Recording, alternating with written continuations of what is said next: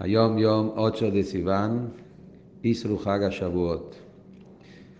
Ah, este Ayom Yom está basado sobre la palabra Gan, Bati Legani. Este mundo se llama Gan, jardín, y trae dos traducciones opuestas a la palabra.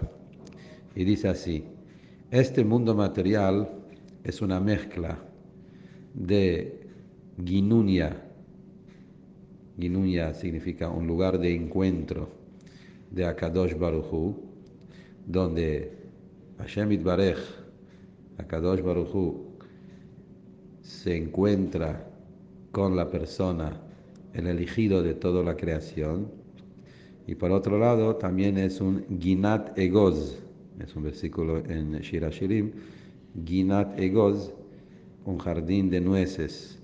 La palabra Egoz agregándole el koilel, una, uno más por la palabra en general, sale 18 igual como la palabra het, pecado.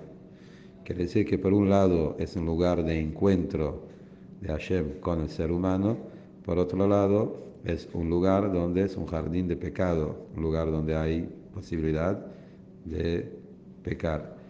Y Hashem Itbarech le da a la persona libre albedrío puede elegir su camino, que la persona elija él su propio camino en la vida, para este lado, para otro lado.